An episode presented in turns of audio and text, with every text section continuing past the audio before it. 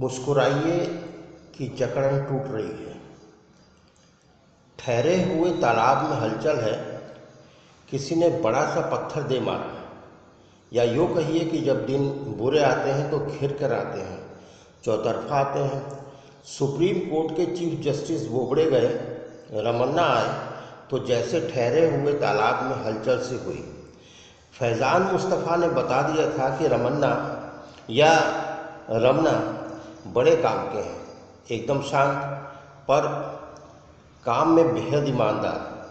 Corona से जुड़े मसलों को जस्टिस चंद्रचूड़ की बेंच को सौंपना कुछ मायने रखता है, ठीक वैसे ही जैसे बोबड़े द्वारा सब जरूरी मामलों को अरुण मिश्रा की बेंच को सौंप देना।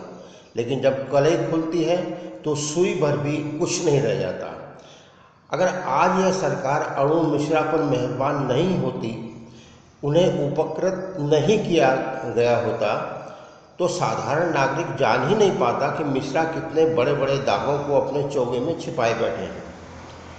प्रहसन का प्रसंग देखिए कि एक तरफ मोदी सरकार अरुण मिश्रा जैसे कुख्यात जज को मानवाधिकार का सोटा सौंप रही है, वहीं सुप्रीम कोर्ट की नई व्यवस्था सरकार की नाक में दम किए बैठी। जस्टिस चंद्रचूड़ की अदालत सवाल पर सवाल दाग रही है। तालाब में पत्थर की हलचल ने देश का ध्यान अचानक सुप्रीम कोर्ट की ओर दिलाया है। रिटायर्ड जज अरुण मिश्रा के कुकर्मों की लंबी फहरिस्त है, जिसे सत्य हिंदी के शीतल पी सिंह ने बखूबी पेश किया है। उनके द्वारा प्रस्तुत वीडियो को जब आप देखें और सुने तो ये एहसास करेंगे कि कितना अनर्थ हुआ है। सारे महत्वपूर्ण फैसले, सब पर बेगुनाही की मोहर। गुजरात के गृह मंत्री हरेन पांड्या की मौत से लेकर Sahara Birla diary, justice Loya case से लेकर अमित शाह के बेटे जय शाह की संपत्ति के मामले तक, अनेक ऐसे मामले जिन्हें मिश्रा ने चुल्लू भर दूध में टनों लीटर पानी की मार्फत घोल कर फेंक दिया।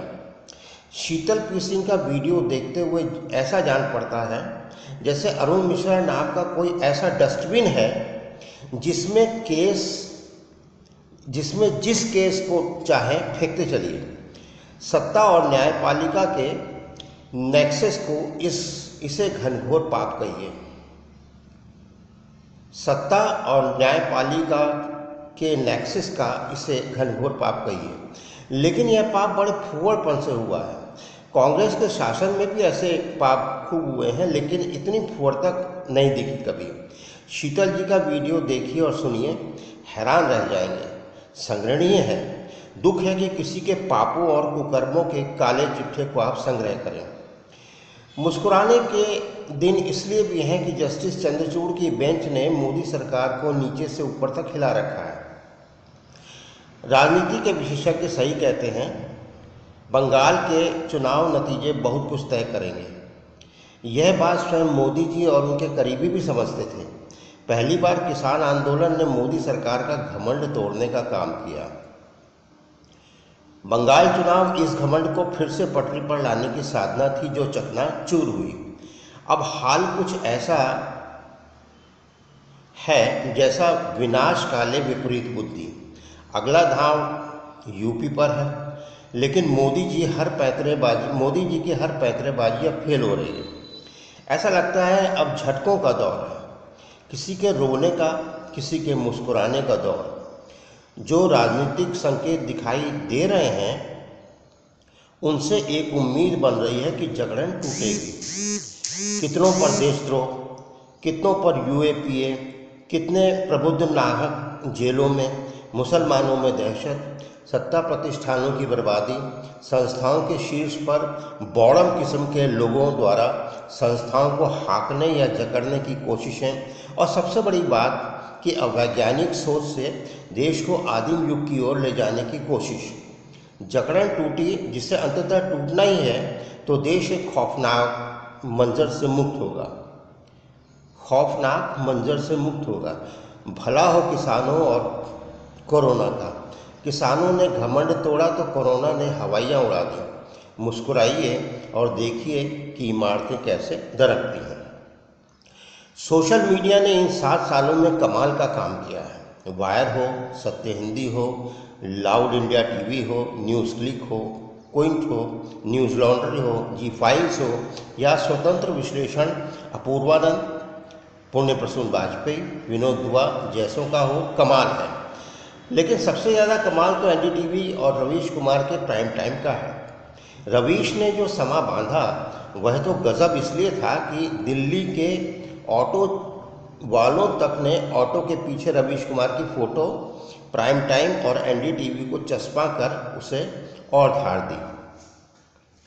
इधर बीते रविवार को लाउड इंडिया टीवी पर अभय दुबे हर बार की तरह संतोष भारती के साथ उपस्थित थे। देश का मूड नाम से विषय के अंतर्गत उन्होंने सी वोटर के सर्वे का विश्लेषण किया। कोरोना की भिन्न भिन्न लहरों के बीच उन्होंने कहा कि जब जनता की लहर आएगी तब कुछ नहीं बचेगा। उन्होंने एक और बात की ओर इशारा किया कि मोदी और राहुल की तुलना वाला प्रश्न बेमानी है। प्रश्न यह होना चाहिए कि आप मोदी सरकार का विकल्प चाहते हैं या इस सरकार को फिर मौका देना चाहते हैं। इसका जवाब बहुत सकारात्मक होगा आएगा। संतोष भारती के शो भी फिर से शुरू हो गए हैं। मुस्कुराइये कि आप हिंदुस्तान में देखा कीजिए, मज़ेदार और कभी कभी ज्ञानपरक भी होते हैं। आरफा खानम शेरवानी ने जहां डॉक्टर फहीम यूनूस से कोरोना के संबंध में उपयोगी बातचीत की, वहीं लोगों को उनका दो हज़ार चौबीस में बाय बाय मोदी ज़्यादा पसंद नहीं आया। मैंने भी महसूस किया उसमें अतिरेक था। और ये कहना कि आप बेशक मेरी बात न मानें, यह तो पत्रकारों की भाषा ही नहीं। पत्रकारों को लोग सुनते ही इसलिए हैं कि उनकी बात में दम होता है, वह विश्वसनीय होती है। ऐसा आरफा दो एक बार पहले भी बोल चुकी हैं। नहीं बोलना चाहिए, टपोरियों की भाषा हो जाती है। जैसे मेरी नहीं मान रहा तो उसकी मान ले। उम्मीद है आरपा स्वीकार करेंगी। भाषा सिंह ने लक्षद्वीप के सांसद मोहम्मद फैजल से अच्छी बात की। देश को बर्बाद करके अब एक गोबर किस्म के आदमी को लक्षद्वीप भेजा गया है। सत्य हिंदी वालों ने अब पैनल में नए लोगों को लाना शुरू किया है, स्वागत योग्य है। पर आशुतोष के नमस्कार का क्या करें जो वे भीतर की सारी ताकत के साथ पिचकारी मारकर लगभग चिल्लाकर बोलते हैं। सबकी शिकायत आशुतोष से, पर आशुतोष की शिकायत किससे?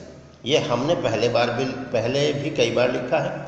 एक बार आशुतोष से धीरे से नमस्कार करके तो देखें, पर्दा फटने से रह जाएगा।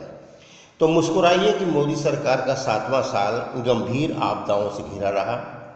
चिपकी हुई जोंक हटती है तो बहुत कुछ बर्बाद करके हटती है। मुस्कुराने का सबब यही है कि उसकी सफाई धुलाई हम फिर से करें, पहले ये आफत टले तो।